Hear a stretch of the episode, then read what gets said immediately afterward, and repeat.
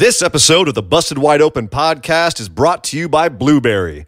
Blubrry offers the best media hosting, accurate listening stats, and their all new PowerPress Deluxe sites, a no setup WordPress website for your podcast with all the necessary links to share your show with the world built right in.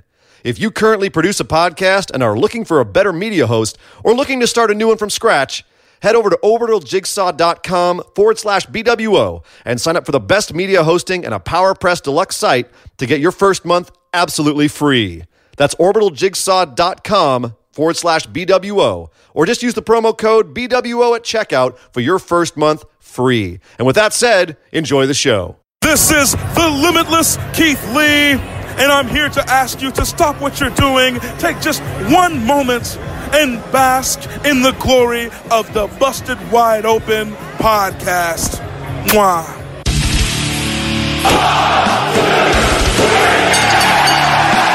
You're listening to the Busted Wide Open podcast, dropping the elbow on the hottest topics in sports entertainment and the world of professional wrestling.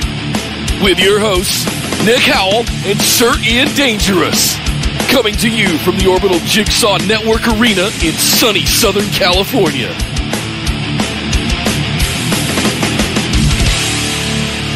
Welcome back to the Busted Wide Open podcast. But if this is your first time joining the show, I'd like to welcome you to our NXT TakeOver in Your House recap and analysis. My name is Nick Howell. And I am Sir Ian Dangerous. And that's right, Nick. We have just seen NXT TakeOver in your house, aka the dad joke of NXT takeovers. Because get it, you're in your house. I'm in my house. We're all stuck in our houses still, supposedly, or at least we were when they first announced the name of the show. Now everyone else is out in the street, apparently, but it's okay. They still called it in your house, and they brought everything back. All of the Todd Pettengill was there. The old graphics were there. The old set, like it was, it was essentially their modern take on an old '90s in your house show. But the card was very modern, and we got to talk about all of that, Nick. I don't know if you want to do our uh, housekeeping real quick here because we got to talk about this show. I'll do the TLDR version. BWOpodcast.com. Everything else is in the links down in the description down below. But make sure you subscribe here to the channel, youtube.com slash busted wide open, and got your notifications on because we're about two weeks into our brand new daily show called BWO Daily. And if you're checking us out for the first time, you definitely want to make sure you hit those for all your daily news at the end of each workday. But yeah, Ian, let's not waste any more time. I think everybody knows where to find all of our stuff. Let's head over and start breaking down what happened tonight at NXT TakeOver in your house.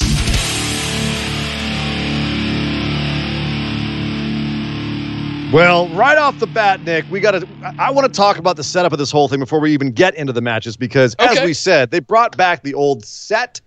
We had like the little door with the with the doorbell and the big like the, the frame of the house and you know again we're still in front of a how should I put this in company crowd. They brought a whole bunch of the kids in from the PC and like the undercard of NXT, and they're all sitting out there behind the plexiglass. Um, so it was it was it's still very odd Yeah. To see all of this. Not hitting but the mark. Not, not it was weird. Yeah. But uh, but again, it wasn't all they did. Didn't just bring back the set. They also had the graphics. They made the graphics modern. They had a little um, bit at the beginning with Todd Pettengill coming back and be like, "Yeah, remember remember me? I don't have the mullet anymore, but it's still me. My voice is still awesome and iconic." Where has he been? And he's still saying, "Oh yeah, call this one nine hundred number to buy your merch." Like it was all this throwback stuff. They even showed clips of old in your houses at the beginning, which kind of funnily enough only showed Triple H and Shawn Michaels and Kevin Nash, which was I thought interesting. The Kliq be clicking still, but uh, overall, Nick, what did you think of the presentation of this show? How everything was set up between the theme and the audience? Like how how was this? We we, we all kind of like went really when they first said in your house. How did it turn out? It was oh, it was the set and the production of it. It was okay. I- wasn't. I'm not over the moon about it. I like big, super massive Trons. Like back in October when they unve- unveiled SmackDown on Fox and the all new Raw Tron that was like the half pipe with the flames coming out of it. Like, oh, that's a set. Holy crap! This was it was nostalgic. It was fun. It was like 1995 all over again. I felt those those vibes of being a, a, a late teenager watching wrestling all over again with my buddies and pizza. So it, you know, I, I, got some of that nostalgia vibe back. Uh, apparently, they've upgraded the front door to have a, a ring doorbell because yeah. you had a 4K camera or something on the front of it where you could see the whole ring and, and the audience and stuff. You had a couple. Yeah, we got a couple that. of shots where they they hung on those shots too. Yeah. Like there's other points in the night where they were they were just you know avid farting and like ed, you know Kevin Dunn editing like there was one there was one time where somebody did a superplex and they had three different cuts in the middle of the superplex, and I was like, what are you doing? Yeah. Um, you know, in the middle of they had a cinematic match in this. Dream and Cole were in a cinematic match out in the parking lot, and they they cut that like they you know the, the editor of Taken Three was on cocaine, so it was you know hit and miss. But then that one shot, the door shot, they hung on. Overall, I agree, Nick. I thought that it was fun. My nostalgia was tickled as someone who remembers the In Your House shows, and I definitely had a nice little flashback. But the downside was, I felt that sometimes it took away from the seriousness of it all, and there was certain matches I wanted to have more weight and they didn't because that goofy ass set was sitting there. and I couldn't take it. Karrion Kross comes in with you know doom and gloom and Armageddon, and there's a stupid house behind him, like a goofy little door set behind. I'm like, Ugh. it it kind of cut the legs out from underneath. So if that took it away for you, what took it away for me was the weirdest thing. We've all been saying we wanted crowds back, we wanted crowds back, we wanted some noise, we wanted rid of the deafening silence there were some moments here. You mentioned the Karrion Kross entrance and everything, that doom and gloom entrance. And it, you had that kind of half-hearted fall and pray. And it was pray, like getting sung "Happy Birthday" at Chili's. You know, "Happy Birthday," just that half-hearted kind of stuff. So I'm in this weird spot where I'm like, I, I kind of don't want the. Ha- I'd rather have no fans than the half-hearted, offbeat fan crap and not pure you know energy that we're used to getting yeah. at, at the performance center. So what's funny is, dude, I actually love. I thought this crowd was more hyped than any crowd, any any like what I call them prison crowd that I've seen. You know, where they, you force the prisoners to all like come out of their jail cells and and you know work. Um, they're a captive audience. They they work for the company. It's okay. like you go and, and sit right. sit there, or else your contract is under right. review. Maybe you won't get that big spot. Like these you know, they're kind of being forced to be there. And and this was the most lively they've seemed. And maybe it's because it was an NXT show, but they had chants coming out of nowhere. Um, some of which I've never heard in W. I've never heard a Culero chant in WWE. I want to throw that out there right now. I've only heard that on the Indies, Lucha stuff. Like, um, so that was really cool. I've heard some chants I've never heard. I've never heard some of the chants they they threw out there. So props to them for actually bringing some serious energy and feeling like a real crowd for some of these matches. Yeah. Agreed, Nick. At some points, it felt like it dipped or they weren't quite on the same page. Um, Adam Cole does Adam Cole Bay Bay, and everyone's booing him as opposed to doing it with him. Almost like they're being told, you boo the heels, you cheer the faces, and there's nothing like a regular, you know, a, a, a bizarro land crowd where there may be some audience members that are, you know, doing the the lines with the heels. So it still was a little bit strange, but overall, I thought this was the best crowd we've seen since WWE started introducing the NXT PC crowd to the ringside. That I agree with, and let's not also. I will kind of give it a pass for for tonight's show to the extent that we know that they this was probably the tail end of about four or five different Raw and SmackDown tapings. You know, yeah. so this was they've been there for a while doing all Apparently, this. Apparently, I, I read that they're they're shooting backlash after shooting. I, I have to look at it again. I'm, i was going to do this for the story for news tomorrow, but I'll throw it in here. They are actually going to make these guys go in at 8:30 a.m. on Tuesday, and they're supposed to be there till midnight. They're just it's relentless. So it's brutal. Also, so they you had want to be code, a wrestler. it's yeah, it's not just taking bumps. Right. Uh, Code Orange did the theme song, and they actually played, quote unquote, live uh, at the beginning of all of this, as, as, Triple H has done before, where he's had a band come out and play uh, to varying degrees of success. Where would you rank this on the band plays live before a show, Nick? Like uh, of the ones you've seen. The ones that stick out in my memory are the Aleister Black entrance, obviously. Um, That's a great. That was a Poppy great one. doing Io Shirai was fantastic. Um, Shockingly, Uh, yeah, I wouldn't have. I wouldn't have expected that one. Um, but this one was the perform. It was fine. It's it's a performance. They they can do that. But I'm like you. I would have liked to have hear them do it live. But it's pre-taped, so I, it was very obviously. It was like it was like Nobody sounds that perfect. well, you no, and especially when they're obviously like singing on and off the mic, and yet it sounds exactly the same. As as someone who is a live performer, I was watching this and pulling my hair out. Um, but at least they didn't completely bomb like the guys who did Cody's theme. Uh, the last time they did that, whatever it was, all out, I think. Yeah. or all in, um, where they just it sounded awful. I hear you know, and, and credit where credit's due. Playing live is hard. Playing live on TV is harder, but not trying at all is kind of like, well, why are you even here? Yeah. You know, so if that, that was Beyonce can do it at her concerts, you know, fine. Code Orange can do it on a NXT pay per view. no, you're a metal band. Sack it up. I agree. Play if you if you can't play live, get out. Get out of my get out of here. You're not you're not a real band. Uh, I like I'm- the I'm a song though. I like though. the track. I'm a purist, but let's talk about the actual show, though, Nick. We're we're we're sitting here and talking about the window dressing when we got to talk about what's outside the window, and that is starting off with the women's three on three tag match. Mia Yim, Tegan Nox, and Shotzi Blackheart coming to the ring in a hurt tank versus Raquel Gonzalez, Candice LeRae, and Dakota Kai. Um, Nick, I think the best way we could describe this was, you know, kind of every woman got her shit in. It was a, it was your typical three on three match uh, where pretty much everybody's a singles wrestler.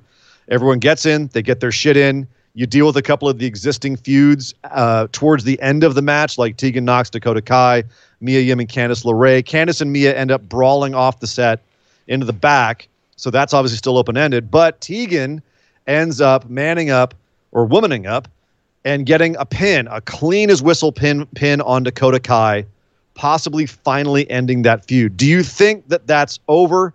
And was this match where it was all kind of everyone was thrown together at once? Was that the proper way to end it? If so, No, I don't think this is over. I think this is a continuation of a story that's going to break back off into individual singular feuds.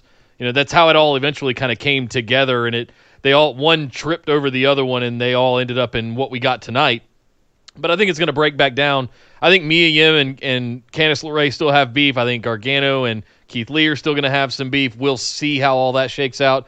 But I, I still think there's unsettled stuff between Tegan Nox and Dakota and Raquel that I don't think got settled in a six woman tag match. I, I still think that stuff needs to be blown off, even though they've tried to blow it off a few times. Um, so there, I think there's more to do here. This was fantastic. What a great opener for a pay per view. It's like being shot out of a cannon and watching them just watch everybody, like you said, get their shit in and go crazy. But I, I thought this was a great way to kick things off. Well, absolutely. And it also says something that you can have a match like this, which is essentially organized chaos. And it's very easy for things to fall apart and for the cracks to show. And they really didn't for the most part. No. Like all of these women were right on the money, they were right where they're supposed to be at the right time. They all looked and felt different. If you had just come in out of nowhere and seen this, you'd have instantly been like, all of these women are individually interesting for different reasons. Agreed. Um, and that's a that's I, I you couldn't say more about the quality of the NXT Women's Division than having a three on three match where everyone felt special. So, right Well there, said. special and unique. So, and all their stuff looked good. So, yeah, that's really the best thing you could say about it. And and to have a match that essentially is, I mean, I don't want to call it a throwaway match, but it really didn't have any major stakes or anything. There was a couple of feuds that were ongoing in it, but it you know it wasn't like you didn't open the show with the Intercontinental match. You didn't open the show with the North American match or anything. You opened with a three on three match where there's a couple of simmering feuds. And it just happened to be a baller match with a bunch of women who went out there and kept it exciting from start to finish. So, uh, we, you and I both, because we thought it was going to open the show, we both called that the faces were going to win. Well, they I, did I kind of talked you into that one. Um, well, you did, but then once I thought about it and was like, oh, they're opening, they're probably going to open the show. It made all the sense. Um, and it went down pretty much how we expected with Tegan picking up the win. And I hope I, I personally hope it's done because I think it's going to be long in the tooth if they keep going with that. It, it very I well could I think be. I. I, what I'm worried. It's settled for now. The odd woman out here is Shotzi Blackheart. and I think Sure. that woman's got a big future in front of her. And I, I let's let's see what happens with their. I think Mia Yim and Candice LeRae have definitely got more uh, in the tank. But I, yeah, I'm with you. I hope Dakota, Raquel, and Tegan are kind of done, and we can move on from that heel turn that was last November. It's, Yeah. it's been going for eight months. Funnily enough, on the other side of things, one feud that basically didn't have any build. It had almost two weeks of like there was nothing. Uh, Finn Balor got attacked. We didn't know who it was until a week or two ago. Found out it's Damian Priest. Damian Priest comes out, hits him in the leg, and all of a sudden we have a match. But then it turns around, and this match ends up being one of the sleeper matches on the show. And if it wasn't for the match after it, it would have been the sleeper match of the. It would have been the sleeper match of the show. It was awesome. Damian Priest versus Finn Balor. Um, and you talk about pace. I, you know, I thought the opening match with the women was at a fast pace. This was just relentless. Yeah. These dudes just went ham for like 15 minutes. It was awesome. It inarguably, Nick, and correct me if I'm wrong, inarguably, the finest performance from Damian Priest since he's been in NXT. Agreed. The best he's looked. Agreed. Singles or triple threat or anything. This he didn't, and they didn't even do big fancy moves really. And, and You know, I think we're we're longtime fans of Punishment Martinez here on Busted Wide Open. So seeing this finally come out of him when we knew Yes. he had it in him the whole time, that was kind of the hmm, yes, finally there's our the boy. shot. There he is. Turn Yes. his gimmick up to eleven is my only thing. only thing. Yes, and exactly. If Kevin Dunn. do it. After the end of the match, we had Prince doing finger guns, and we had Damian Priest pulling his hands up to shoot a bow at him. We were going to have that shot, and you cut away from it. Uh, it's not Kevin Dunn in NXT. That would be uh, the tripster in the back and Oh. whoever he's working with who's running the actual board. So, yeah, I, I think they they must have just not seen it or something and not caught it. But it's it is what it is. The match itself was absolutely lights out. Loved it. These guys were were hitting hard. They were going all over the place. And honestly, the finish I loved because I felt like Damian he felt like a legitimate threat to Finn Balor Mm-hmm. and I wanted to keep him looking strong, to keep him looking like, like a legitimate threat to anybody else. And they did because Finn essentially had to kill him to put him down. Damian looks like he's going for a uh, a big razor's edge off of the off of the uh, the ring apron onto the steps below, but the lower part of the steps, the steps have been separated earlier in the match. So it's going to be a huge fall, and it would have been an absolutely lethal bump if Finn had taken it. Yeah. Thank God he didn't, but instead got back in the ring, kicked Damian off of it, and Damian took the bump backwards onto the stairs, which was still hellacious. And the sound of his body hitting those stairs, Nick, will haunt me. I can still hear it. That thump, like this, it was like thunk. it was like it was like deeper than a thud. It was a hood. It was just, it was just a side of beef hitting the oh hitting steel. It's uh uh uh. If you've uh, ever taken oh, an aluminum disgusting. baseball bat and like hit a side of beef hanging in a slaughterhouse, that's kind of what it what it sounded like. yeah, uh, because I know you've all done sick- that before. Sick, yeah, right. Not all of us have the weird side projects you do, Nick. No, no, Uh, no. over in the over in the chat, a super chat. Thank you, Esmeralda, Esme. Thank you, love. Two dollars. Uh, she says Punishment Martinez has entered the chat. Punishment Martinez has entered the building, and not only that, but he has finally staked some claim here. He doesn't just go outside and take that huge backdrop onto the steps. He then gets back into the ring and eats two coup de grace, one to the back of the head and then one right on his chest before Finn finally pins him. So Finn had to kill him to put him down. So even though Damian does lose here, I think that he kept a little bit of shine because Finn had to absolutely murderitize him to keep him down. Ni- It was the nice double tap at the end that not to put him away that I loved. That was fantastic. So it, to me, it- I feel like they haven't really established that he's reached like his peak. Like, okay, he's not going to get any further beyond this point. I feel like, okay, Finn is just beyond him, and he killed him, but he could have a comeback. Yeah. You know what I mean? I feel like they left that open a little bit. Yeah. So maybe that's just being a fan of him, of his, and hoping that his stuff improves. Hoping that overall, as you said, they got to turn his gimmick up a little bit. Um, he's missing. He's missing something. He's at, he's at like ninety percent. Yeah. But this was the definitely the best he's looked, and the happiest I've been with the performance of his. And Finn looks like he's just on gangbusters right now. Yeah. Will James with a five dollar super chat says that bump was just a normal bump, but in Priest's deep voice. well played, sir. well, well said. Well played. Bump. Thank you, Will. Uh, Exactly. yeah, I, I, I didn't, I didn't want, I didn't know I wanted this match until Yeah. about halfway through it, and then they, they were just going nonstop. Uh, I think that's why it was a sleeper, Nick, Yeah. is that you and I both on the show said we're not really excited about this. No. Didn't and and this overperformed. I, I, I want to love it, but I, I, I think we talked about it on the kickoff show in the chat. I said I wanted to love it, but I couldn't find the care. You know, I, all we really had to go on was he hit him with the baton in the knee one time. Right. Okay, He wants to take out Finn because Finn's a big target.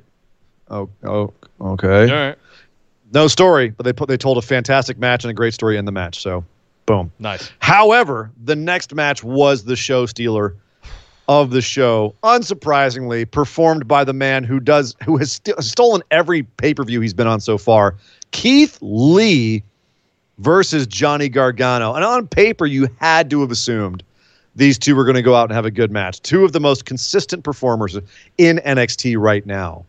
Um, but also a match, Nick, that we haven't really seen Keith have yet.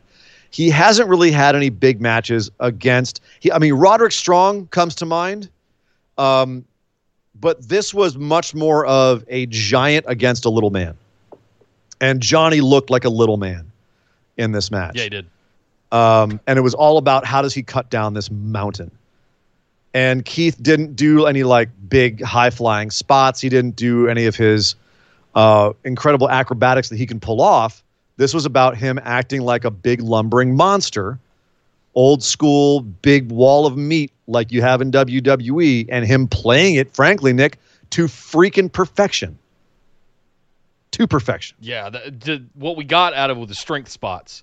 We got the uh, the spirit bomb, and God Almighty, the spirit bomb, or spirit, but the uh, pounce into the hockey boards through he the pounced hockey him boards. through the damn plexiglass at one point. Now I've seen, I've seen a lot Cole of hockey spot. games. I've been to a lot of Kings games in LA. I don't know that I've ever seen somebody charge at somebody that different size, that with that much No, ferocity. I've seen hockey guys go through the glass, but I've Oh, sure. never seen. So I mean, this was the Adam Cole pound spot just with props. Yeah. So it was, and it was, it was awesome this time as well. The strength spot that got me was Adam Cole trying to do some sort of armbar on Keith, You standing Johnny like Keith standing up. not Adam Cole. Johnny Gargano. Yeah. What did I say? Adam Cole. Adam Cole. eh, little guys. Uh, Johnny Gargano's got Keith Lee in a standing armbar, and Keith curls him. He curled him twice, Nick. He curled a full-grown human being twice. That's a big boy. It was, and then slammed him off the. It was insane. So yeah, Keith played the big lumbering beast. Johnny Gargano tried to play the little wily guy. He and at some point, you know, Candice came out to distract. Mia Yim came up to clean up that mess. She and Candice brawled off again. Johnny reached down into his trunks and fiddled around with little Johnny there and pulled a key out from underneath it. That's his thing now. He's gouging people's eyes with keys and reached up and gouged Key's eyeball. So Keith's busy right now getting some antibiotics for the pink eye he's about to get. Ew. Uh, yeah. I don't even want to know where Johnny was hiding that thing. He's got like that that that penis pouch. You know, it's like he's, not, he's uncircumcised. It's just like hidden up there. Just- okay, come on. No. Oh. Oh. Oh God. like the sound a rubber band makes you pull it back too far. Uh, so he gets a key, stabs Keith Lee in the eye. Keith, he still can't pin Keith. Kick him in the head over and over and over again. Can't put him down. Can't put him down. Keith finally mans up, power bomb, spirit bomb, big bang catastrophe. One, two, three. Keith Lee retains the North American Championship. What a freaking match, Nick. Wow. Just I and listen when Mia and when Candice came out and then Mia was right behind him, threw her into the ring, chased her through the ring, and they both ladies ran out the other side. I was waiting, and then we got the Johnny Key spot, and I was like, "That's gonna be that's gonna be it. This will continue. Johnny's gonna win. We'll get, okay." That- It's it's kind of all go, playing out the way I half expected it to. I did not expect full disclosure. I didn't expect Keith to retain here when we did our show uh, yesterday talking about it. You did not. So I You did not, I'm, but yet I'm you- you pleasantly picked- surprised. we both picked Gargano to pick it up. We both thought Keith was going up to the main roster. Um, We both thought they were going to seal Johnny's heel turn with the championship belt. Yep. I guess that might still be coming down the road, but Keith beat him clean as a whistle here. Yep. Johnny threw everything at him. Not everything, but he threw a lot of stuff at him, and he just could not beat him. Pink eye, So- conjunctivitis, car keys, all kinds of stuff. Just couldn't take him down. He had the bum hand because he'd slammed Keith's hand into the stairs the other day, and he was picking at Keith's hand the whole match. Still couldn't put him down. I was surprised. I was surprised. I thought they'd given Johnny everything he needed to take out Keith and still protect Keith, but no. So I, sweet. All right. I'm, I'm very curious to see how they ultimately take it off of Keith at this point because now he's had some good defenses of it. He's looked great with it. Obviously, I love our boy being champ, so I cannot be mad at this at all. The only downside is I wonder if this undercuts Johnny's heel turn because now he can't get the job done on the big stage. Maybe they just switch the Uh, focus over to Candice for a little while and let her do her thing with Mia, and Keith comes out, and then Keith and Johnny have their thing outside the ring, much like Mia and Candice typically would. So let's see if the focus shifts over to Candice and Mia for the time being. That's my hunch. Is is what we'll be going to. Give them some screen time, give them some shine, uh, and just keep the keep the feud hot between all four of them. So I, I think this is this is not a bad outcome. Uh, it Yeah. was a fantastic match. It's not what I expected, but it's just a fantastic. It isn't. match. I just was thinking back to the match uh, at Takeover Phoenix, I think it was, where uh, he beat Ricochet for the North American title to cement his heel turn then. So uh, that's kind of what I was looking at here, but I guess they have a different plan this time. Yeah. They don't want to try to repeat history. So fine, fine, fine, all well and good. But then, of course, we had the Velveteen Dream and Adam Cole match. Uh, in the back lot, I guess, we had a bunch of cars out in a, a back lot. It was a Latino heat, man. studio back lot, uh, all pointing in the middle towards the ring Yeah. with the lights on. Uh, apparently, when they filmed this, the rain was a problem. It was actually raining. They had to wait. They had a rain delay, and you could see that a couple of times in this match uh, that the rain was an issue.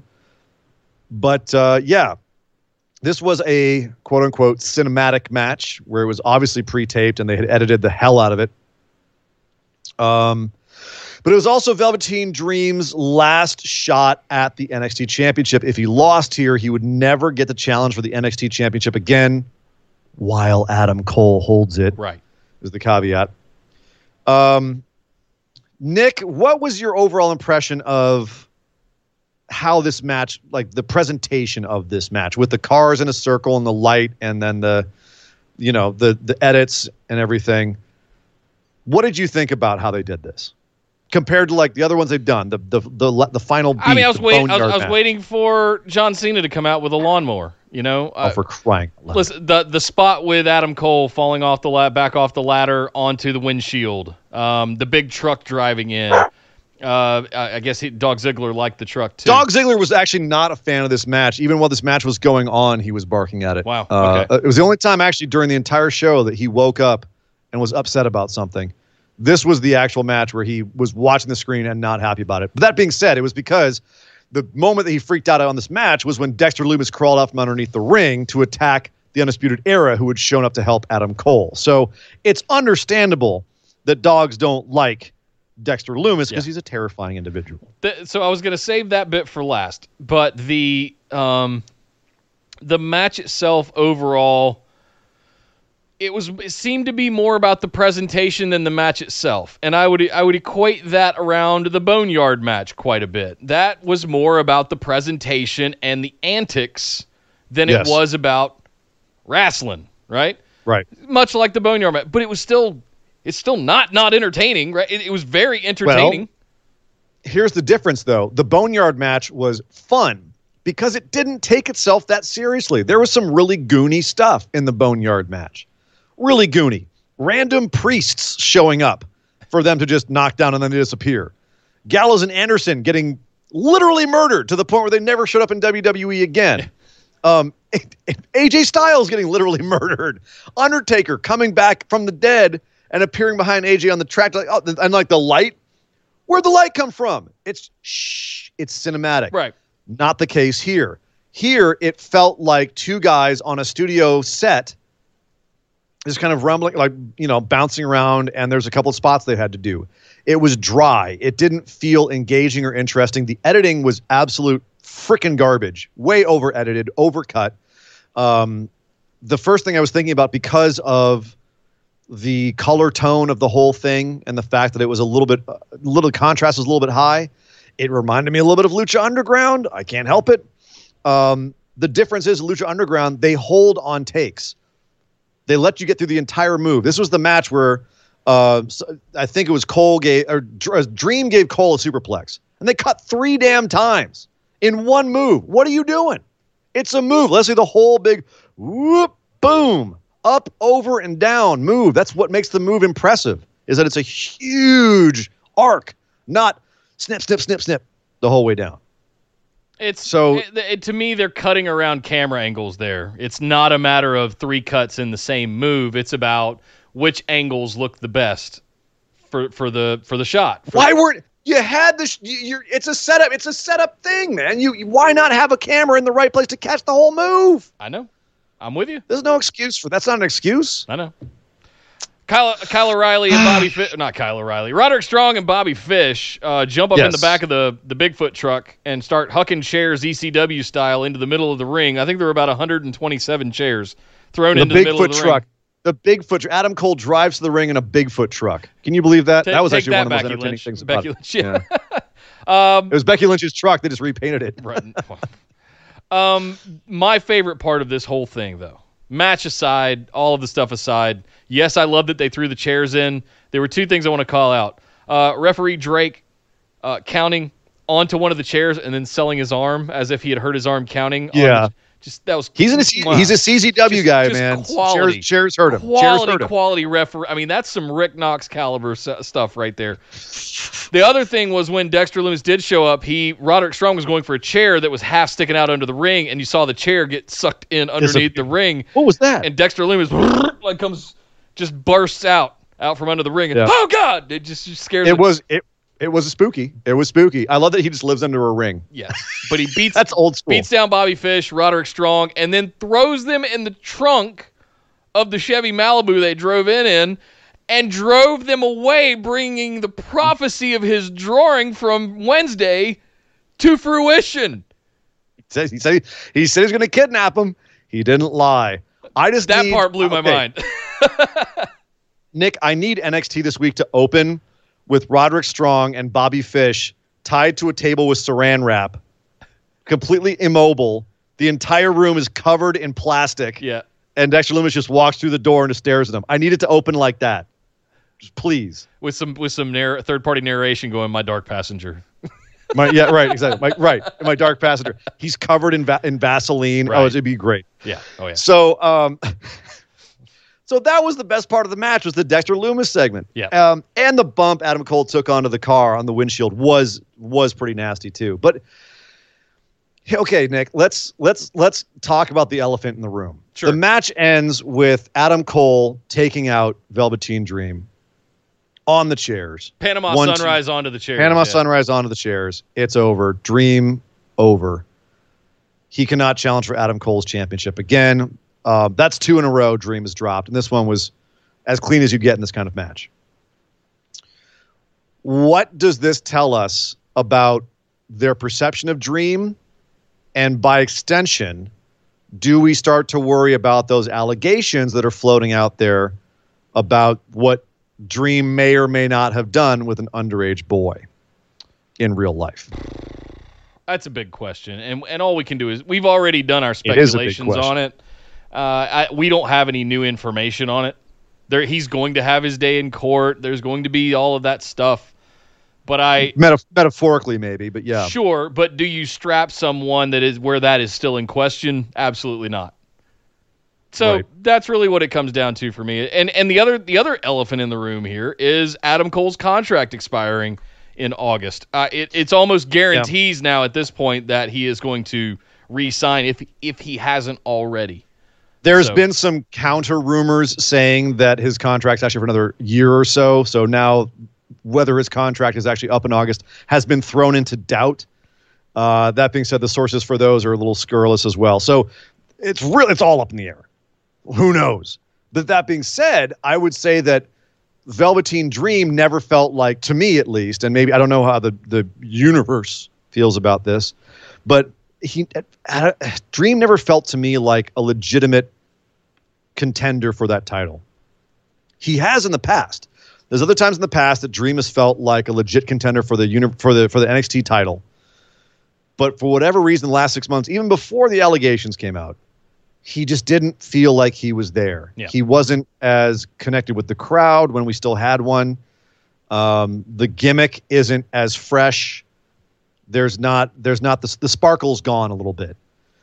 But there are a bunch of other guys who do feel like they're ready to come for Adam Cole's title. A bunch of them. And I think that there's a there's a there's a couple right off the top of my head. One of them beat Damian Priest, and that's Finn Balor, which makes him a legitimate contender. And the other one had the next match, which was Karrion Kross versus Tommaso Ciampa. But before we get to that, Nick, um, you picked Dream to pick it up here. I did. What do you feel about him not winning it? Very telling. Um, It- I was. What I is was. it, what I, is it telling? Uh, it's very telling in that I thought this was going to be either he's getting called up or he is eff- effectively getting removed from that from that title picture altogether. And and I think he almost haphazardly got into it in the first place when he was having the feud either earlier this year or end of last year with Roderick Strong, when he, they set his couch on fire and then he was doing some stuff like all of that stuff, Right. right? How it got to from Roderick Strong in the North American Championship to all of a sudden the NXT title basically out of nowhere for no reason, and we've all kind of you know waddled around going, "What in the hell's going on?" for the last three or four months with this. I, I don't know. So that's it was very telling to me that they don't want Velveteen Dream to have that title, at least not anytime soon. And I, Yeah. I it was a way to get out of what the corner that they had booked themselves into with this whole thing over the last three to six months. So that was my big takeaway on it. Um, yeah, it just seems like a lot to go through for that. They It could have just said that the last match was the last match. Okay, you don't get the title again. So having it, having it come back again was a little bit weird. Yeah. Do you know what I mean? Um, yeah. So, uh, so that match happened, and I I did pick Cole to retain because I think that someone who's coming for his title next is Karrion Kross, who had the next match with Tommaso Ciampa. And Nick, if you recall, I called a squash on this. Yeah. I said this is probably gonna be a squash match. They are so high on Karrion Kross. If it's not a squash, it's going to derail that momentum. And while I wouldn't call this a squash, Nick, I would call it a dominant performance by Karrion Kross, absolutely lambasting Tommaso Ciampa, beating him pillar to post, suplex after suplex. Uh, Ciampa got a little bit of a spot at the end with the Willow's Bell draping DDT, a little bit of a little bit of a comeback, but that was quickly squashed by a freaking F5, and then a Kross jacket, and Tommaso went to sleep, sleep. He went night night in about six minutes. So while I'm glad they gave Ciampa at least a little bit of something, if this wasn't ap- like an absolute enhancement talent, no name squash, this was about as much of a squash as you're going to get on a former NXT champion. Yes, I agree with that. Um, this was a big statement. Ciampa got just statement. enough offense in to you know not make it a squash. Right. Exactly. Uh, but it effectively was. I love Tom Phillips invoking the Beast incarnate a couple of times to call out that that uh, that F five. They didn't really call to it be an F to be clear, Karrion Kross is built like a brick shithouse, has a great move set, is very talented, and is going to go a long way. Yeah. He's not. He's not Brock Lesnar. He's not. bro- He's more of a. Uh, I see a Randy, a lot of Randy Orton in him. I see. I see Like a, if- like yeah, a more if- powerful, more agile Maybe. Randy Orton in a way. if Randy and Brock had some sort of weird mutant love child Sure. with with with bad Aleister Black tattoos, then yes, yes, I Or, can see that. like Lance Archer tattoos. Um, he, he actually has stayed away from the tramp stamp area. I've actually noticed, Nick. So uh, maybe not so much, but I know what you're saying. Uh, real quick to the super chat, Chris, 1978, ten dollars. Thank you very much, sir. Thank you, He Chris. says, "Hey yo, Yeah. hey yo." Say Saying goodnight to to the bad guy. Saying hello to the bad guy. And then uh, Line Drive Kyle with 199 says this takeover for me was writing the NXT ship. Uh, for the most part, I would agree with you, Kyle. I, I think that there was a lot of ending of feuds or finishing up feuds, tying up the loose ends that have been kind of flapping in the breeze ever since the quarantine hit Yeah. and they've lost the crowds. They put some rockets on some people that needed them. Um, yeah, there was a there was a lot of clicking into place on this, and one of them was having Karrion Kross get that big old stamp. Like, yeah, he just beat freaking Tommaso Ciampa, and frankly, honestly, I don't think we're going to see too much more than this kind of thing out of Ciampa in the future. He's winding down his career. That neck is he's got a limited number of bumps. He's already said he's never going to the main roster. I have a Please- feeling he's going to Please be don't a, a apron presence. bomb Tommaso Ciampa anymore. I almost had a heart attack. Please, I can't watch Yeah. another Ciampa 24 or 365 with him talking about getting his neck and watching that dude. I, I can't. Please, let's please be careful with the people that have had these restorative neck surgeries. Yeah. Please. That No. was like a plus. It was like a plus or a minus three to his bump count. Was that was that apron palm? But uh, but yeah, okay. Let's also talk about Karrion Kross real quick because here we, here they are marking him. He's a marked man. They're saying, yeah, this is our dude.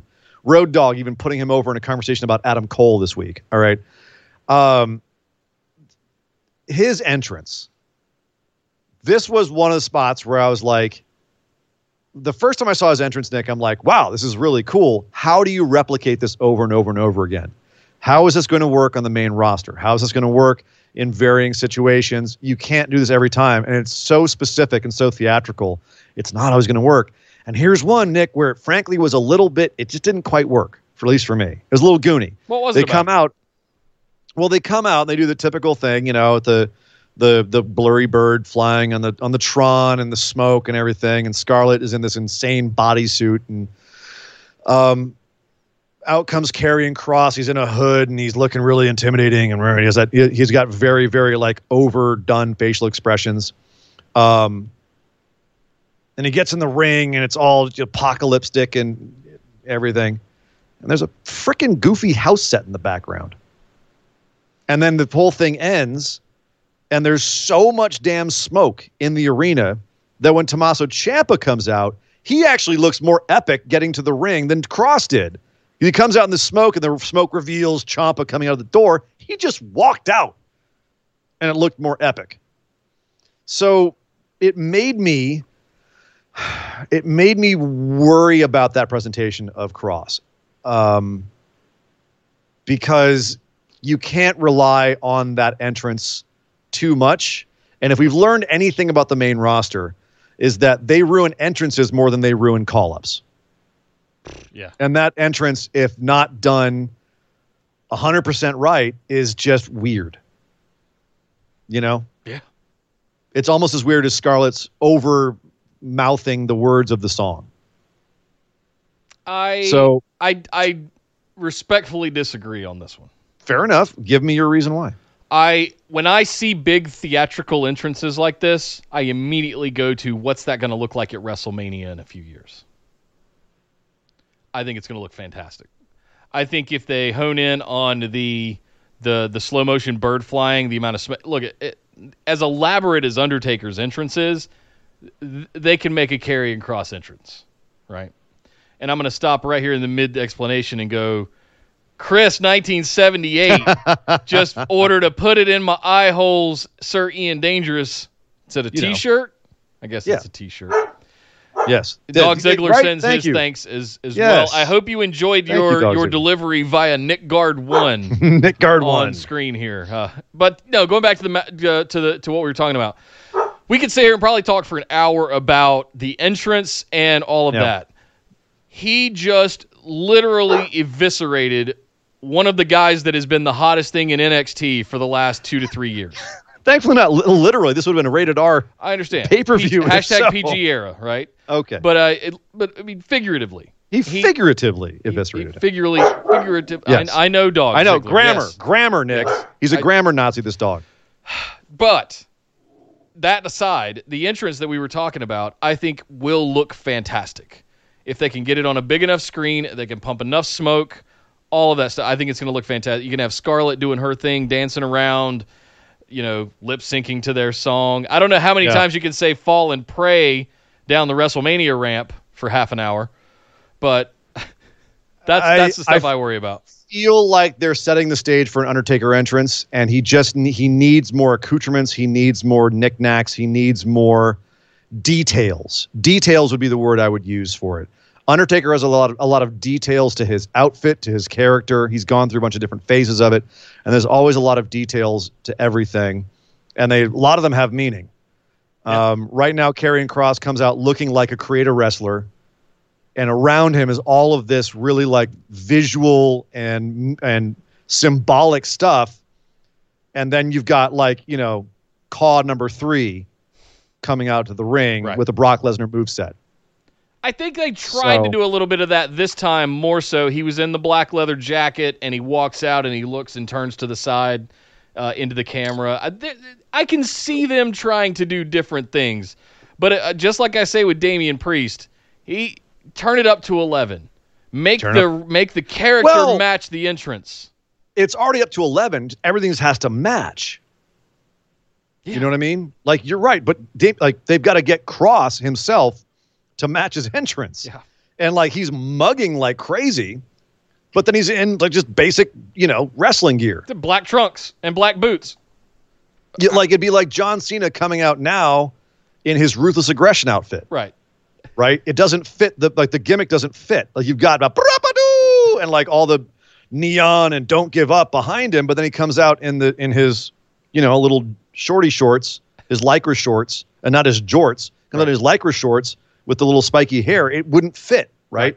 This feels a little bit like that, Yeah. where I you agree. have like the Undertaker, you have like Undertaker 2.0 entrance. And then like basic dude comes out. So all right, we don't want to we don't want to harp on it too much. Like We already made our point. Yeah. Well, we made That's our I said point. we could we could talk for an hour about entrance logic and and how to you know it's Yes, it's- we- we really all that stuff. But Yes. Chris, 1978 in the chat, $2. He says, but these go to 11. I, I think he's nothing. referring to Damian Priest and Karrion Kross as their entrances or their gimmicks go to. 11. I think the entrances do. The entrances The are 11. characters do not. Like an 8. Yeah. Right. Yeah.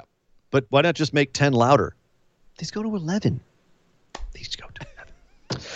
the next match, the main event. Nick, we haven't really talked about the layout of the show yet. The NXT Championship defended third from last, by the way, which was, I honestly, when I saw that, I thought that was very telling. Yeah. in a lot of ways that they didn't put the cinematic match or the NXT Championship last. The women opened the show, the women closed the show. Which when they did play the NXT Championship match, I was like, oh shit, they're doing this one already. Oh, Dream's definitely winning then. See, that was, I that said was kind different. of my thought. My thought was, oh, Dream's definitely not winning, Yeah. and that means the title's changing hands. Also because no other title changed hands on the show. Right. And if you don't have at least one title change hands on a pay per view these days, it's a glorified house show. Yep. Saudi Arabia. So we Sorry. go into the final match: Charlotte Flair versus Io Shirai versus Rhea Ripley for the NXT Women's Championship, with that hanging over our heads. And they end up putting on, I would say, Nick, a very fine match. It was absolute mwah. It was exactly what it needed to be. couple of little nit I like the most extreme of nitpicks here and there. Uh, especially that that setup right at the end. Um, I don't know if we need to spend too much time talking about this, and I frankly I don't know if I want to spoil that for the people that haven't watched this yet. But I mean, there this was I when they were coming out, I was looking at it and I was going, okay, it's it's 9 p.m. We've been here two hours. Let these ladies have a 30 to 40 minute knockdown drag out. Bring in weapons. Use the use the house set. Use everything. Please don't let this be over in 15 minutes or less. Let, let's. This is. We need this match of these three ladies to be massive. We need this to mm-hmm. hit all all hit on all cylinders. And they did. They hit everywhere. did. They went out and threw each other into the barrier. As you said, Nick, we went back and up into the set. Rhea threw Mitch the house plant at Charlotte at one point. Io went through the set, but then somehow ends up on top of the damn house and doing a, a, a, a, cross body onto both other ladies from the top. Uh, all over the place. Nice catch, too, and, ladies. By and the way. then in the ring as well, they were smacking the crap out of each other. Charlotte at one point gets a kendo stick and just lays into both of them. Um, but the big surprise here, like we figured they were going to put on a good match, and we'll get into our nitpicks about the actual actual match in a second. but the finish was, and Jeff Hardy's somewhere smiling. Uh, Charlotte puts Rhea into the figure eight. Looks like it's going to end just like WrestleMania when we see Io Shirai on the top turnbuckle coming off, big moonsault onto Rhea's face. Absolutely. I mean, if Rhea doesn't have a broken ch- uh, cheek, to face. knee to face. Hashtag Shinsuke. And as Charlotte is unaware that Rhea's been hit, she continues that move, her, her figure eight. Io pins Rhea's shoulders down. One, two, three. Io Shirai is your new NXT Women's Champion. And Charlotte has had the belt taken away in her first pay per view defense. Not mad at it. My goodness. It's- My good. And then we, by the way, we cut away and when we cut back, Io's in the ring celebrating on the turnbuckle. Streamers everywhere, confetti everywhere, full on Japanese style celebration. Even though we don't have a crowd that can do it for her, they got it done anyway. That was an awesome touch.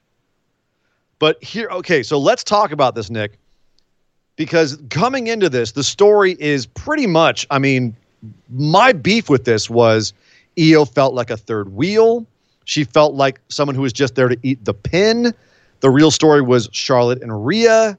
And for most of this match, Io, Io looked like she was out of place. You have these two absolute houses of women, just massive walls of muscle as far as women are concerned. And they're beating the crap out of each other. And Io just looks like she's out of place because she's like half their size. Right. So she just looked like a and and she made her presence felt flying around doing a bunch of more acrobatic moves came off the top of the house as we talked about but did this feel like it should have been more about Rhea and Charlotte or did it already feel like it was all about Rhea and Charlotte and Io snuck out the victory and, and I'm asking about the match itself because what comes next is, is a separate topic as well Okay. I, the same well, theme. To answer your question directly, I feel like we've already had Rhea and Charlotte. I'm, I'm happy. I, I like that we got a little, a couple of little hat tips and nods back to Rhea and But- Charlotte. to clarify, Nick, what I mean by Rhea and Charlotte is Rhea had all the momentum coming out of last year. This was the story they told. Yep. Rhea, like she was the hottest thing in wrestling. Massive wins at Survivor Series, destroyed Shayna Baszler, uh, and you know, immediate NXT champ as soon as she came to NXT. Like all of that, and she hit the wall that was Charlotte at WrestleMania. She hit a brick wall, stopped her cold, and now the perception is she's not as exciting. She doesn't have all this momentum, right? That's the story. Is that Charlotte stopped Rhea. And Rhea still needs to get that back from Charlotte. And she did in this match. She was at the end of this match, Rhea was pinned, and Charlotte had her dead to rights. Yep. So Rhea is still has been she's been knocked way down on her peg. Right? She's down knocked down a few pegs. And Charlotte is still Charlotte. She didn't get pinned. She got trickerated out of her title. Yeah, So- and it reminded me a lot of the semifinal triple threat match from the cruiserweight where Kushida had Jake Atlas in the armbar, and here comes Drake Atlas shooting in, pins Jake Atlas one two three. Drake Maverick moves on. So I see where your sneakery is coming in. Uh, Yeah. I, I get that. And and kind of as a, as a, as a smaller woman, you kind of have to do some of that sometimes, especially when you have two units like Rhea and Charlotte in there, just beating the holy hell. out- You got the Sure. super riptide again, like she gave to Shayna Baszler to take the title initially. She And got Io that broke on it up. Charlotte. Yep. Io breaks it up. You got you got the uh, the high spot well, as Rhea and Charlotte were tossing it up outside the ring out by the house. Io climbs to the top of the roof, crossbodies both of them, breaks it up. You have uh, sort of a botchy figure eight in process right at the end of the match, and Rhea is about to tap. It feels like Io breaks it up. So yes, did it feel like that Io was constantly fighting upwards? Yeah, I th- and I think that's going to do her well. I think that's going to be. But does it solidify her as big of a champion as Rhea and Charlotte? No, because I think it's a different No. kind of champion. But I liked the celebration. I liked the way this was done. I think that Io and Rhea, Charlotte can go chase Bayley now. As I called on the show the other day, I think that Charlotte's going to go Yeah. chase Bayley now because I they agree. had that little beef session on SmackDown. Mm-hmm. They just put the SmackDown titles or women's tag titles on Bayley and Sasha, and Charlotte can go get the the SmackDown Women's Championship. I, I, that I agree. let Rio, Rio, Ri- Rio. Rio. That's what I'm gonna call him. Let Her Ri- name is Rio, and she dances in the sand. she- yeah. Let them go to war. I want to see absolute war, trash talking, all kinds of stuff for that championship uh, between the two of them. Let's let NXT be NXT. Charlotte, thank you for your service. You may go. Uh, and that's what I'm. That's what I'm thinking about it. I But like here's this. the here's the problem with that, Nick, is that then Io has has scraped out this match only to hold on to that title until Rhea can beat her for it, and then Rhea still has the mountain that is Charlotte. She has to climb at some point, and that's way off in her future. Yeah. Io still ends up being a transitional champ in that sense. I think that Rhea has to go away from Io for a while and do something else. Um, otherwise, you run the risk of Io's championship reign meaning nothing and everyone forgetting that she's a champ. And that's partly because the women's title reigns have been so long in NXT for the last few years that it feels like if you don't have, you know, Asuka, Shayna Baszler two year run, you have a short reign. Um, you know, people forget that Kairi Sane was a champ. Yeah. So it's it's another one of these situations where I feel like Io even being involved in this is kind of a disservice to her because even if you strap her here, which you kind of the only way that you could actually not have this all be a disservice to her is to strap her. But even if you put the belt on her, now you're in the predicament where you've got a Rhea Ripley, and Rhea wants that belt. And she also wants revenge on Charlotte. And she kind of needs the one to get the other, and she now Charlotte's gone. So what you gonna do? She can't go to main roster unless they call her up, which is one option, and that could be cool. Royal Rumble and next let- year with Charlotte as a and champion let- and have Rhea let- challenge her on the main roster. You know, But then you still the the the the issue here is Io Shirai. What do you do with Io Shirai now? She already felt like the third wheel in this feud. If Rhea goes after Io, it feels like she's ignoring Charlotte, and that undercuts Rhea because the real enemy is Charlotte because Io just snuck out the win. So, and then if you have her go for Io, she's got to beat Io, and then that's bad for Io because she drops the belt. So that's, that's it's a really awkward situation for Io here. I think. Um, I like having Charlotte be the final boss for Rhea and her having a goal and something to get to. But again, it, this kind of leaves Io out in the cold unless you get Rhea away from Io and do something completely else with her. And Nick, I know we got a bunch of super chats we got to get to. We just Yeah, got uh, caught up Kyle said basically the same thing I did. Rhea and Io need to go to war through uh, through all the way through Mania after this. Make it Gargano, Ciampa, Ember, Oscar. Oh yeah, I, that's. I I don't know if there's enough beef there for those kinds of things, but the Ember Oscar reference I get. Throw a little Nikki Cross in there too during that time, and you've got a you've got a really fun women's division, and I think they've got the women to do that. You know, throw throw a Dakota Kai in there. Yeah. You know, have some- Rhea something- go somewhere else, do something else. But the issue of Io Shirai and Charlotte simmers for a long time. But don't have Io do other things. You have a huge women's division. Have Io do other things for about five months, six months. Yep. Have Rhea do other things. Don't have them immediately go back to each other because then that really undercuts one of them. Yep. Because one of them's got to lose, and that's not good for either of these women coming out of this match. No. Thank you very So- much, Kyle, for the five bucks. Also, Esme uh, with two bucks said, "Love you. everyone being obsessed with Rhea's boot. She had one white boot on. I'm assuming One white boot, from the WrestleMania match. Yeah, Uh, one white eye, yeah. one white boot. Thank you, Um, Esme, for the two bucks. Appreciate it. Yeah, we assumed the white boot was the the foot that was ta- she was tapped out on at WrestleMania, and that she was wearing her scars. But What What do you make of the um the the slipped out foot on the figure four at the end of the match? N- uh, much ado about nothing, or Not about nothing. All right. It is what it is. Yep. It happens. Yep. It happens. The story was still there. That's all that matters. Yep. Um, so yeah, so we will see what happens next with the women's division. Lots to do there. NXT's women division is probably the hottest thing it has going besides Keith Lee. So um, overall, Nick, as we get to the end of this, you picked Io to win. I picked Adam Cole to retain. Everything else we agreed on, and won or lost accordingly. We tied on the pickums on this one, my friend. We end up even. How did so? Let's talk about the whole show. Let's wrap it up. Yep. Uh, where did this rank on the takeover rankings? Like, how was this? Was this just like a solid show? Was it below average, above average? What did you think of takeover in your house? absolutely solid. But if I look back at a takeover Portland, uh, takeover 25, I, I'm just it, it it doesn't I don't feel as hyped as I did after that pay per view. I can th- the war the original the bringing back of the war games matches. Like I'm looking at the greater takeover set that we've got at this point. Uh, th- the Takeover Brooklyn 2, I think it was, is one that stands out. We had the the breakup.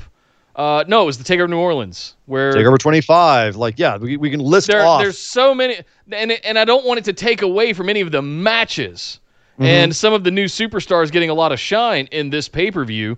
Uh, Shotzi Blackheart, you know, if if we're Ra- Raquel Gonzalez finally looks like an absolute monster. Damian Priest finally having a good match. Priest finally showing out. Um, Kross getting a big rocket. Uh, Io Shirai's your new women's winning the champion. Belt. All of this, like I don't want to take anything away, but I don't have that. Oh my God! What did I just watch? Kind of just yes. Uh, well said, Nick. That I normally do. Very good point. Very good point. And I I think uh, part of that was the presentation, but a very small part, I think, mostly is because a lot of these feuds didn't have a whole lot of steam under them. There was not a whole lot. That's a good uh, Like even in the video packages, like there wasn't. You didn't have that same sense of, oh my god, this is what a feud. What a this is going to be a banger match. There was a lot of being surprised by how good the matches were on this, but there wasn't that feeling of, I can't wait to see this match right. for the whole show across the whole show. And in, and I would actually say that uh, Dream Cole was one of the lesser matches I've ever seen on Takeover. Um, I, I mean, to be clear, it was still a very solid show. It was. The takeovers are never a bad show, ever. They haven't had a, a bad show yet. This was just not a great show. I would say a solid B. Um, as takeovers go on the takeover scale. On the WWE pay per view scale, we're looking at like a B plus A minus. Let's be clear. But this is for a takeover, it was just kind of there. And part of that might have been the crowd, part of that the set and the, and the theme, part of that the matches and the setup for the matches and everything. You know, the, the uh, all of the feuds were just kind of meh. Part of that being that the, the, even the title feuds were kind of thrown together. I felt like had more uh, things transpired, had other titles changed hands, had yeah other interferences happened that had stakes and outcomes beyond takeover tonight. Yeah. The, the best match, the, one of them, I mean, you could argue the women's match or Keith Lee and Johnny Gargano, best match on the card. Keith Lee, Johnny Gargano was a match about people m- mocking each other about how they eat dinner. I can't say it any better than that. Okay. Like, that's not a feud. And there was a title there. there was a title. So yeah, a very good show. Obviously worth watching. But as takeovers go, it was just kind of there. Yeah, and I'm wondering if that was also a little bit of they just kind of threw it out there. I, and again, I like the idea of trying new stuff, especially during these trying times. I don't fault Trips or Shawn or Regal or anybody else for wanting to try to bring back something like this. So we know Cody is trying to revive Bash at the Beach right? The old pay per views to get some of that lapsed fan nostalgia, all that. Sure. It's a decent idea to try it in your house to bring back some of those same kind of people. Was it the yep. right one? I, I don't know. I, well, all I know, Nick, and just to just to finish out here, I'll just say that after watching Takeover in your house, I'm looking forward to October and watching Takeover Halloween Havoc. Yes, or Bad Blood, or or Bad Blood. That's really good. Yes. Yes. Or Armageddon. Oh wait, no, that's already happening anyway. We don't need a pay per view of that. Got it. Okay, just yeah. One more super chat to get to. Esme sent in two bucks. Thank you very much. Will it still be defended across all brands? I'm assuming she's referring to the NXT Women's Championship. Yes, I believe she is. I'll, I'll say this. no. No. That was no. a Charlotte Flair thing. That That's a Charlotte. That wasn't thing. an NXT Women's Championship thing. No, the, the the belt itself has not been elevated. That was Charlotte just being Charlotte. Charlotte gonna Charlotte. Charlotte gonna Charlotte. Right. Yeah. I, I would I wish I wish they would have belts defended across brands, but apparently that's only the NXT belt and not the Raw or SmackDown belt. So it does make sense to keep it on NXT because that's the rules for all the other belts. I mean, I don't see why not. It's hashtag they, they, WWE logic. I mean, they can, they can do whatever they want. They changed the but, color of the Universal Championship when Brock took his ball and went home. Because it's only on one brand. That's what I'm saying. All it's right. locked on that brain. All right. So, so no, e- Io will be defending it against NXT women. We're not going to see Io versus no, I don't know Dana Brooke next week or something. No, open challenge. Right. right.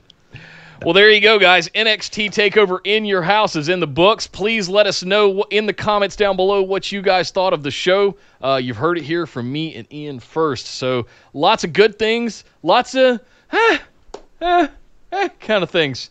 I What is at the end of the day. NXT champion Io Shirai doing in the Impact Zone? It's an open challenge. NXT Championship defended across all brands. Make sure you like this, comment, and subscribe to the channel here so you get access to BWO Daily, our daily news show uh, where we talk, give you a quick bite, 10 minute nugget on all the news for happening throughout that day. Uh, you can also find find us live streaming every Tuesday and Saturday right here on this channel as well, or you can find our audio podcasts anywhere podcasts are distributed. You can also come over and join us on Facebook. Uh, just search for Busted Wide Open, like our page, and send us a join request to get into the group with the rest of the phenomenal ones. Uh, you can also get into our Discord where we had a very, very lively chat uh, during uh, NXT Takeover in your house tonight. We also have those chats happening at every show all throughout the week. So Raw, AEW, NXT, SmackDown, and more, as well as our good friend Andy Jessup doing his throwback chats where he's gone back and started watching WCW and WWF stuff from the very beginning and is coming forward. So he does that, I think, every night at this point. He's been doing a, a few things in there. So definitely get into our if you, if you want your throwback content, you want your throwback content, we got your throwback content. Absolutely. Andy Jessup got your throwback content. It's great.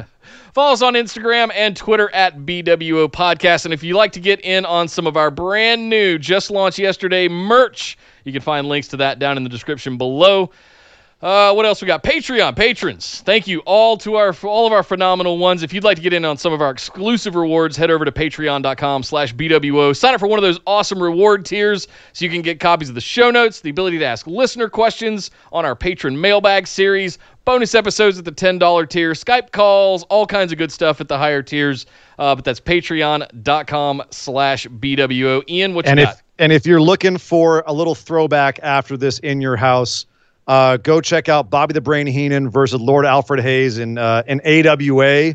Uh, after hearing the the Lord Alfred Hayes knockoff doing the commercials for this in your house, I had a big old flashback. So yeah, Bobby Bobby the Brain Heenan, Bobby Heenan versus Lord Alfred Hayes in AWA. Mwah, good stuff. Throw us a like on this video. Make sure you share it with your friends that have watched it. Don't spoil anything for them. But my name is Nick Howell. You can find me on Twitter at Data Center Dude. And I am Sir Ian Dangerous. You can find me on Twitter at Sir Ian Dangerous. But my God, would somebody stop the damn fan? This show is part of the Orbital Jigsaw Network. For more episodes, subscribe to us on iTunes, Google Play, or Stitcher Radio. For details and show notes from each episode, check us out, orbitaljigsaw.com.